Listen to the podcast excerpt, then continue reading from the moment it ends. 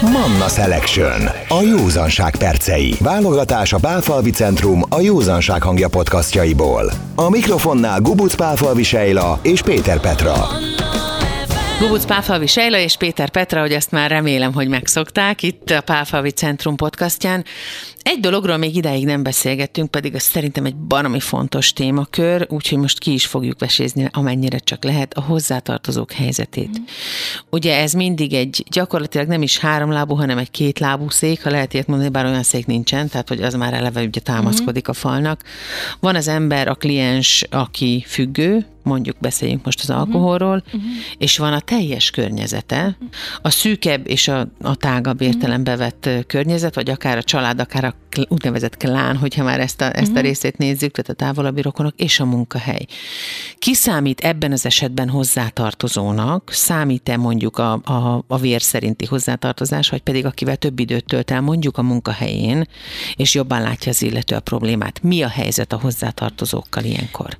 Én tágabban értelmezem ezt a fogalmat, tehát illetve nem, nem, nem jogi aspektusból nézzük Aha. a hozzátartozót, akkor, amikor valaki segítséget kér, és mondjuk egy ilyen támaszrendszere van, vagy támogató rendszere van, akkor innentől kezdve bárki lehet hozzá tartozó, aha, aha. bárki beférhet ebbe a körbe. Nyilvánvalóan azért a, a szűkebb családi kör, vagy a szűkebb baráti kör, vagy a munkahelye azok általában azok, akik legelőször érzékelik a, a, a problémát, de az, hogy ki könnyen bevonható, az, az nyilvánvalóan nem a rokonsági fokozattól függ.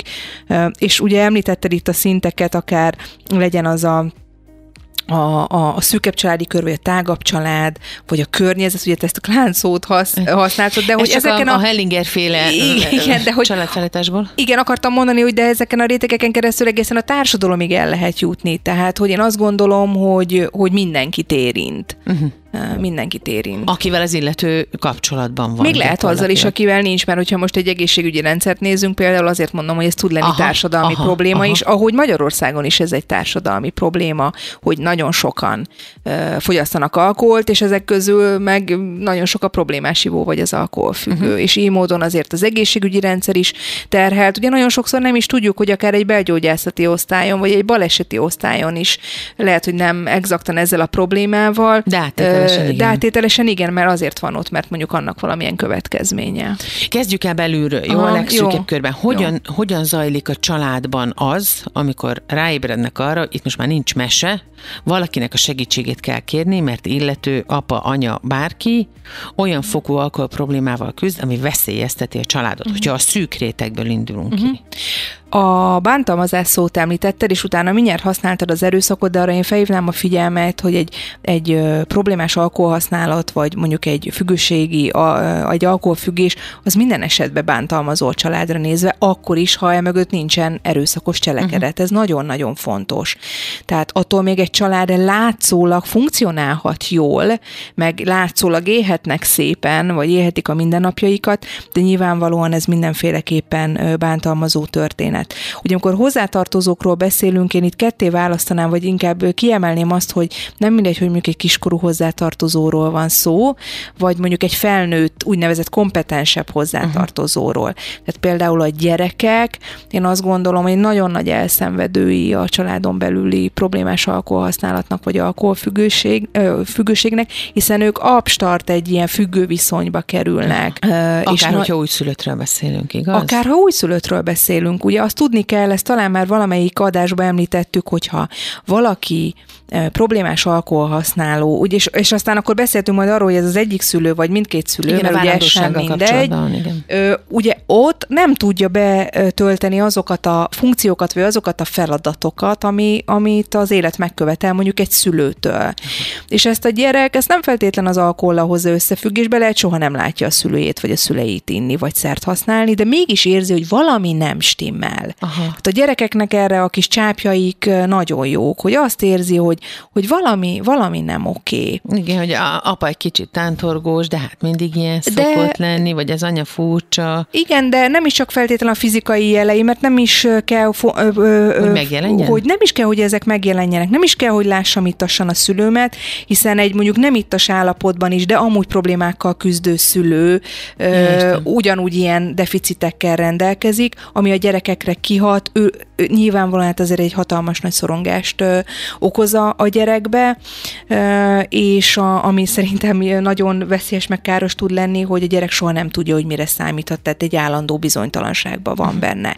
Ugye gyerekek ritkán kérnek segítséget, egyáltalán ők nagyon ne, is nehezen ismerik föl, hogy mi, mi kapcsán kellene, hogy segítséget kérjenek, bár léteznek ilyen csoportok, alapítványoknál léteznek olyan hozzátartozói csoportok, ami, amik úgymond akár gyerekeknek, kamaszoknak szól, ahol a családban alkohol probléma van, nehezen találnak el oda uh-huh. a, akár a gyerekek, akár a kamaszok. Aztán nyilvánvalóan más akkor, hogyha, hogyha felnőtt hozzátartozóról beszélünk, aki kompetensebb, akinek ugye a feladata legyen mondjuk ez egy másik szülő akár, ahol mondjuk idézőjelben csak az egyik szülő fogyaszt alkoholt, akinek ugye kötelessége az, hogy határokat szabjon, és ez ugye gyakran nagyon-nagyon-nagyon nehezen megy, hiszen ő egy alkoholfüggőnek mondjuk a társa, és ő maga is azért előbb-utóbb betegé válik, hogyha ez a folyamat hosszan fennmarad.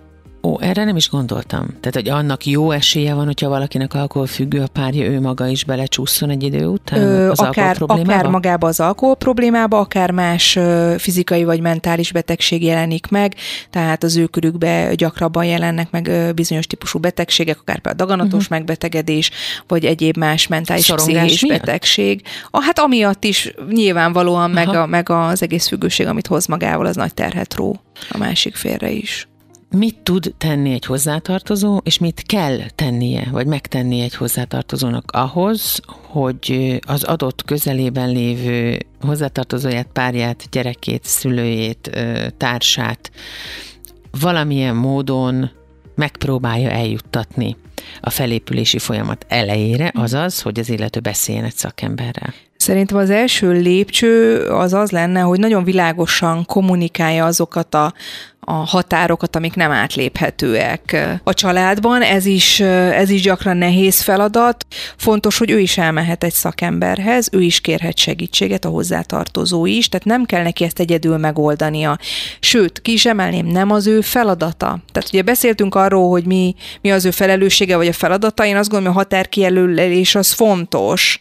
Tehát, hogy ne, itt is ezt a szót használom, hogy ne váljak cinkosává, ne váljak partnerré a, az alkoholhasználatban, ne próbáljam meg őt felmenteni, még akkor sem, ha ez egy betegség, de nyilvánvalóan a betegségből következő vagy tehát igen, az ebből következő viselkedés, az, az nem, azt gondolom, hogy nem kötelesség a családnak ezt tolerálni. Tehát, hogy, hogy ez fontos.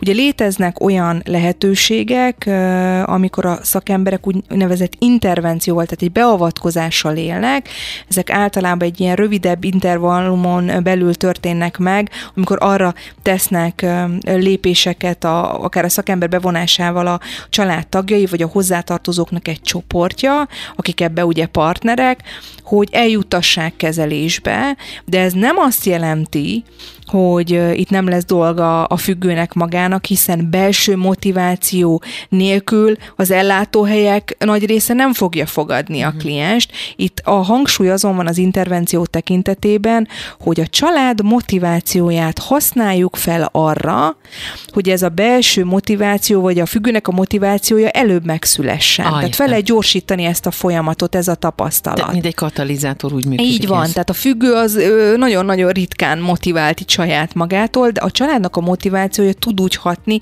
hogy ő is motiváltá váljon. Pontosan egyébként a kapcsolatokon keresztül. Tehát mindenféle terápia egyébként kapcsolatokon keresztül gyógyít. Ha elmegy valaki egy terapeutához, akkor a terapeuta és a ő hozzájáró kliens a kapcsolaton keresztül gyógyul. És amikor vagy, vagy épül fel. A, a, a család ö, olyan fontos kapcsolatokat rejt magába, amiket ki kell aknáznunk, és ilyenkor szokott a függő elkezdeni mérlegelni, hogy ezek a kapcsolatok neki fontosak, amit ebből a családból ő kap, vagy a hozzátartozóitól, lehet, hogy barátaitól, vagy munkahelyétől kap, az neki fontos, és ugye az intervenciónak egy nagyon lényeges eleme az, amikor a család előre vetíti azt, hogy mi fog történni abban az esetben, hogyha függő egy másik utat választ. A választás lehetősége mindig a, a függőjé. Tehát helyette nem fog dönteni senki. Ő neki kell eldönteni, hogy melyik úton halad. A család azt a funkciót tölti be, hogy elmondja, hogy melyik útban tudja támogatni. Az, hogy elmondja azt, hogy figyelj, én, én megértem azt, hogy neked nagyon-nagyon nehéz, tudom, hogy az alkoholfüggőség egy betegség, de én csak abban tudlak téged támogatni, hogy te ebbe segítségét kérjél, és ezen az úton én veled haladok. De abban az esetben, ha úgy döntesz, hogy ezt az életmódot folytatod, akkor mondjuk én ebben nem tudlak támogatni. Az egy másik kérdés már, hogy, hogy ilyenkor mi történik. Én óva intenék mindenkit attól, hogy ezt zsarolásra vagy fenyegetésre használja föl, mert ez nagyon káros tud lenni. Előfordul um, ilyen is? Gyakran. Uh-huh. Én emlékszem, szintén pár éve volt nálam egy házaspár, ahol hosszasan beszélgettünk, és a, a feleség elszomorodott, és odafordult a férjehez, és mondta, hogy én ezt nem csinálom tovább, én, én, én elválok, én ezt nem tudom tovább tenni. És én odafordultam az úrhoz, és kérdeztem tőle, hogy ezt hogy érinti. Tehát hogy hogy, hogy éli ezt meg, hogy azért a feleség egy ilyen súlyos döntést fontolgat. És elnevette magát a férj, és azt mondta, hogy ja, hát már ezt mondja tíz éve. Tehát, hogy ez meg veszélyes tud lenni, hogy nyilvánvalóan semmi olyan következmény nehezünk kilátásba, amiről azt gondoljuk, hogy nem fogjuk tudni tartani. Mert annak nincsen értelme, az egy olyan vége láthatatlan játszmát fog kialakítani a, a hozzátartozó meg a kliens között, tehát ha van az a főnök, aki mondjuk állandóan fenyegeti a, a, az alkalmazottját, vagy van az a tulajdonos társ, aki a, a társát az üzletbe vagy az a fenyegeti. mindig. Igen, hogy azt mondja, hogy ha ezt nem hagyod abba, akkor nem tudom, mi lesz, és holott mind a ketten tudják, hogy nem történik semmi, ez, ez, ez ez hosszú évekre, évtizedekre akár be tudja ragasztani ezt a történetet. Miközben és az illető iszik tovább. Miközben az illető iszik tovább, és a család szenved tovább. De azért mondom, hogy nem mondom, hogy tehát a felelősséget az nyugodtan ö, meg lehet osztani, akár egy szakemberrel, aki el fogja mondani, vagy segít felismerni azt, hogy egyáltalán én mire vagyok képes, milyen következményeket tudok én végrehajtani, mert nem kell mindig a végletekbe gondolkodni. Uh-huh. Ezen az alapvető hibán kívül, amit most elmondtál a hozzátartozó hozzátartozók részéről, mi ez, amit még el lehet követni, és mi ez, ami még elkerülendő, ami nagyon fontos, hogy ne tegye a hozzátartozó? Nyilván most már arról a szituációról beszélgetünk, amikor már ott vannak előtte, hiszen uh-huh. csak arról tudunk beszélni, amit láttunk, ugye? Arról is, de biztos vagyok benne, hogy azért van olyan sok olyan hallgató, aki mondjuk szakemberhez még nem fordult, vagy lehet, hogy nem is tervezi, de otthon küzd ezzel az a problémával. Igaz. És ilyenkor azt szoktam mondani, hogy érdemes azt is átgondolni, hogy ne induljunk ki saját magunkból. Ugye nagyon gyakran elhangzik az a mondat, hogy ne így áll, ne így áll annyit, hagyd abba, nem tudod, hol a határ, miért nem tudod, hol a határ. És akkor erre szoktam azt mondani, hogy nem tudja, hogy hol a határ, meg azért nem tud kevesebbet inni, mert hogy pontosan ez a betegségének a lényege. Aha. Tehát fontos, hogy ne arra szólítsuk föl a, a, a, a hozzátartozónkat, hogy mit ne tegyen, hanem mi az, amit elvárunk tőle. Ez egy kicsit olyan, mint amikor a gyerek fél a kutyától, vagy bárki fél a kutyától, mm. nem kell, hogy gyerek legyen. És azt mondjuk neki, ugyan már ne félj. Mm. Hát most azzal mi fog történni? Semmi. Ez is nagyon fontos, hogy az érzelmeinkről, érzelmekről senkit ne tiltsunk le, ez függő, nem függő, ez egy örökérvényű szabály. Igen, soha hogy ne vonjuk kétségbe így azt, van. másik mit Én azt szoktam mondani, hogy az érzéseimhez jogom van. És ez igaz a hozzátartozóra is, tehát mondhatja azt a társának, hogy én ebbe tönkre megyek, én annyira aggódom, hogy ebbe úgy érzem, hogy belebetegszem, vagy én, tehát hogy az érzéseim uh-huh. sajátok, de ha, az, ha a másikra tolom a felelősséget, és azt mondom, hogy te ilyen meg olyan vagy, megbízhatatlan vagy, ami aztán előfordulhat, hogy egyébként meg így van, de elkezdek minősíteni valakit. Hát meg vádolni, nem? Tehát, hogy az mm. önkommunikáció sokkal fontosabb, így és van. hamarabb célt ér, így van. mint hogyha elkezdem a másikat lekap, lekapni a így tíz van, így van. Csak ez nagyon nehéz, ezt mindannyian tudjuk, tehát én is tudom elméletbe, de nyilván valamikor az ember a saját uh, környezetébe kell, hogy így, így akár egyes szem első szemébe kommunikáljon mindig, és figyeljen arra, hogy nem minősítse másikat, de hogy erre oda kell figyelni, ezt gyakorolni kell, hogy, hogy tudjak beszélni a saját érzéseimről. Sokszor egyébként meg szoktak lepődni a kliensek is akár, hogy tényleg, te így érzel, te ezt gondolod, ugye ez a, ezt én a, a rendelőben nagyon sokszor látom, ugye amikor ezeket a kérdéseket én teszem föl, Aha. én kérdezem meg a hozzátartozót a függő jelenlétében, hogy hogy éli ön azt meg, amikor. Uh-huh. És akkor befejezheti bárki a mondatot saját magának. És az erre adott válaszokon nagyon gyakran meglepődnek, mert ez otthon nem kerül elő, hogy, hogy, hogy mennyi aggódás, mennyi féltés van, Egyébként azért, mert hogy itt, itt nagyon sok szeretet is van. Én azt gondolom, és hogy pontosan ez okozza ezt a feloldhatatlan lojalitás konfliktust nagyon sokszor, hogy de hát én szeretem, nem hagyhatom el, még pont akkor sem, akkor, ha én pont amikor bajban van. Én arra is emlékszem, hogy volt egy úriember, nem is olyan rég, aki eljött hozzám, és mesélte nekem, hogy hát most képzeljem el, hát őt a feleség elhagyta, nem tudom, két hete, és akkor ott hosszan ecsetelte azt, hogy hát ez micsoda dolog, amikor, amikor a feleségétől azt várta volna hogy végtelenségig kitartson mellette, és aztán kiderült, hogy nagyon-nagyon régóta vagy hosszantartóan fennállt már ez a probléma, amikor ez a hölgy úgy döntött, hogy elmegy, tehát nem három hét után, hanem hosszú évek után, és akkor én mondtam az úriembernek, hogy ha itt végeztünk, akkor felhívhatja a feleségét, és megköszönheti neki ezt a lépést, hiszen ez hozta el az urat az én rendelőmbe.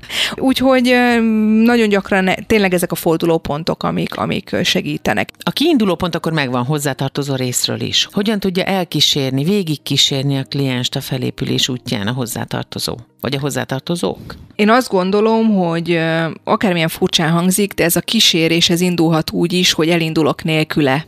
Ami azt jelenti, hogy saját kezembe veszem a felépülésemet, lehet ez egy út, lehet, hogy még a függő társ nem tart velem, de én elindulok. Ez azt jelenti, hogy hozzátartozóként keresek magamnak egy olyan önsegítő csoportot, egy olyan tematikus csoportot, egy olyan addiktológiai konzultásnál egy egyéni konzultáció, teljesen mindegy, mindenki a saját kívánalmainak megfelelően, de keresek egy olyan helyet, ahol én kezdek el felépülni, ahol én teszem föl magamnak a kérdéseket, hogy én hogy tudok jól segíteni, mint hozzátartozó, ami elengedhetetlen ahhoz, én is szembenézek önmagammal, uh-huh. hogy miért vagyok én egy függő mellett húsz éve például.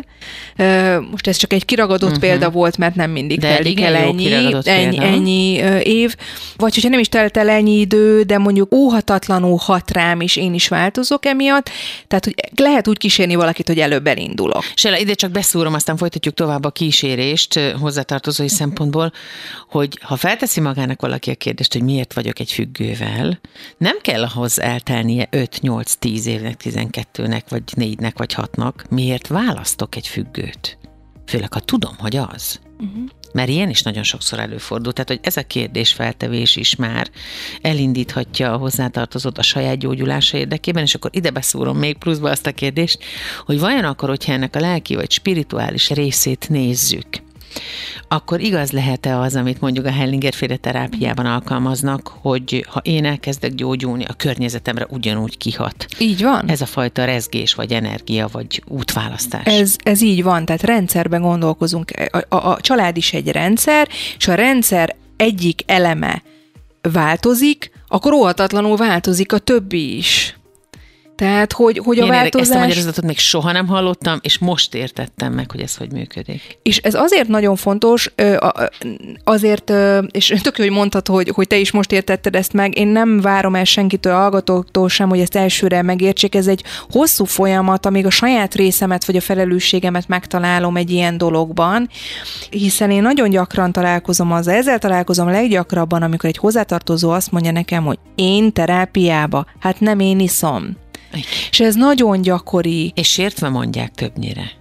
Én ezt Vagy tiszteletbe tartom. De uh-huh. még az, az sem baj, az sem baj, mert akkor ementén meg el lehet kezdeni beszélgetni, hogy rendben van, nem ő iszik, de a változást ő akarta először, és ő is tett érte először, hiszen beszélgetünk, és ez gyakran, nagyon-nagyon gyakran ez, ez az út viszi el a függőt is kezelésben, hogy rájön, hogy ó, hát ezek elkezdtek változni, már nem úgy viszonyulnak hozzám, és kénytelen nyilvánvalóan a, a függő is. Tehát én azt gondolom, hogy így a kísérésnek ez az egyik formája. Ha bekapcsolódik ebbe a függő, akkor is én azt szoktam mondani a hozzátartozóknak, hogy jó, hogyha párhuzamosan mindenki halad a saját felépülési Aha. útján is. Egymástól, hát most ez egy furcsa hangzik, hát nem lehet egymástól függetlenül, de hát mindenki a saját felépülési csoportjába, vagy saját terapeutájával, és nyilvánvalóan mindenkinek megvan a saját dolga és a saját felelőssége, aztán ebbe vannak úgymond közös halmazok is nagyon gyakran a legjobb helyeken, és szinte csak ilyen helyek vannak Magyarországon, azért odafigyelnek arra a szakemberek, hogy bevonják a családot a felépülésbe, tehát egy rehabon például vannak hozzátartozói csoportok, most mondtam Pont ezt akartam mondani, hogy ugye Igen. beszélgettünk még az első részben, amikor rólad volt szó erről a komlói időszakról, uh-huh a Leo Amici Alapítványban való részvételedről, és ott például konkrétan tudom, már volt ismerősöm, uh-huh. akinek unokaöccse uh-huh. ott volt, uh-huh. és nekik rendszeresen le kellett járniuk. Uh-huh. A családból van. több embernek, de a, a nagy családból, tehát nagynéni jött, unokatesó, másod unokatesó, uh-huh. tehát mindenki, ki tudott, lement, és voltak ilyen csoportok, és azt mesélte el nekem ez az ismerősöm, hogy bizony ez nagyon kemény, számukra is nagyon kemény, tehát uh-huh. hogy ott azért van egy tükör, amiben nem tudsz nem belenézni. Ez így van, ez így van, és ez nagyon fontos a felépülés szempontjából, mert ugye ebbe a tükörbe bele, lehet, bele kell nézni, bele nem csak, hogy bele lehet, hanem igen. azt gondolom, hogy bele kell nézni, és ez segítség a családnak is, meg a felépülő függőnek is, meg hát azért egy felépülési programnak legyen az egy rövid távú, vagy egy, egy hosszabb távú rehabilitációs intézetbe, előbb-utóbb véget ér, és mindenki visszatér a környezetébe, a családjába, és azért fontos, hogy ne ugyanazok a dinamikák menjenek Aha. tovább, tehát hogy ott mindenkinek valami változáson kell, hogy keresztül menjen, mert ezt is látjuk, hogyha valaki visszakerül egy ugyanolyan működő környezetbe, ahonnan jött, az gyakran vezet visszaeséshez. Hát persze. Milyen katarzisokon mennek keresztül a hozzátartozók egy-egy ilyen hozzátartozói csoportban, vagy egy-egy olyan, egy olyan session alkalmával, amit egy szakemberrel töltenek el, akár a függő klienssel együtt, akár nélküle. Mm. Mi mindennek voltál tanulja, ami, ami akár a hozzátartozó katartikus élményén alapszik, akár pedig a kliensén? Azért nehéz katartikus élményt kiemelni, mert hogy ez egy folyamat. Aha. Elmondok egy saját példát, hogy ne kelljen mindig más, más példáját hoznom. Én, én arra emlékszem, hogy amikor elindultam ezen a pályán, még én sem tudtam, hogy miért. Tehát, hogy nagyon érdekelt engem azt, hogy ki miért viselkedik deviánsan, vagy, vagy miért éppen tartja magát a normákhoz, miért fogyaszt különböző szereket, egyik ember miért tudja a szereket rekreációs célból használni, a másik miért betegszik, vagy éppen hal bele és aztán elkezdtem tanulni, képezni magam, nagyon sok helyen voltam gyakorlaton, ugye, ahogy múltkor említettem, itt a Leomicsi Alapítványnál is volt kliens, aki nekem szegezte a kérdést, hogy, hogy mit keresek én itt, és nem tudtam rá válaszolni, nekem évek teltek el, egy olyan hosszú önismereti folyamat volt, amíg egy ilyen hozzátartozói csoporton, ahol én egyébként résztvevő megfigyelő voltam, tehát nem hozzátartozóként voltam, milyen gondoltam én, amikor én rájöttem, ez egy nagy katetikus élmény volt, hogy de úristen, hát én is egy hozzátartozó vagyok. Én is egy, függőséggel és diszfunkcionalitással teli családból jövök, de nekem ez hosszú évek kellettek. És az egy katartikus élmény volt, amikor felismertem, hogy, hogy én ennek hozom a terheit, és hogy nekem ebben mennyi dolgom van, mert én, én egy felépülő kényszeres segítőnek tartom magam, ami pontosan abból fakad, hogy gyerekként én azt éreztem, hogy nekem kötelességem az, hogy családtagok problémáit megoldjam, mert én csak azt láttam, hogy ők nekik valami nem megy, vagy ők valamibe szenvednek, és, és ez átalakult felnőtt koromba is később azzá, hogy szinte kényszeresen próbáltam úgymond megmenteni a másikat, és én ezért haragszom nagyon erre a megmentés szóra, Aha. mert én azt gondolom saját tapasztalatból, meg most már egyértelműen ugye szakmai tapasztalatból, hogy senkit nem lehet megmenteni. Nem lehet. Hát nyilván valaki fúdoklik a vízbe, azt igen, de hogy az a példa is jól mutatja, hogy ő akkor egy passzív állapotban van, és akkor a hajánál fogva kihúzom. De a függőség tekintetében ezt a megmentés szót én ezt nagyon-nagyon kerülöm, és én azt gondolom, én akkor indultam el azon az úton, jó segítővé válhatok, amikor ez a belső folyamat odáig eljutott, hogy én rájöttem, hogy mi az én tulajdonképpen indítékom arra, hogy segítsek. És nekem akkor arra nagyon oda kellett figyelnem, és a mai napig nagyon oda kell figyeljek, hogy a saját szükségleteimet soha semmilyen esetben nem rendelhetem alá a kliensének, hiszen akkor az már egy kényszeresség. És nekem fontos, hogy én jól legyek, mert csak akkor tudok segíteni, hogyha én, én, én nem égek ki, és, uh, és jól vagyok. Úgyhogy ez most egy saját katartikus pillanat volt, és nyilván, amikor egy hozzátartozó felismeri azt, hogy milyen sajátos igényt elégít ki azzal, hogy ő megpróbálja megmenteni a társát, és ha ezen elkezd dolgozni és megváltozik, akkor fog tudni jól segíteni. Mert egészen addig, amíg sajátos igényt elégítek ki azzal, hogy segítem a másikat, addig fenntartom tulajdonképpen ezt az állapotot, hiszen nekem is szükségem van arra, hogy ő szenvedjen, hiszen akkor én vagyok a megmentő vezetője. Szóval ne, nehéz ez, nagyon nehéz, és hogy, hogy ezek katartikus pillanatok szoktak lenni, amikor egy, egy hozzátartozó mondjuk felismer egy ilyet, és elkezd ezen dolgozni, és azt is látja, hogy ahogy ő ebben változik, hogyan változik a társa. És hogy ez mennyire egy oda-visszaható folyamat. Manna Selection.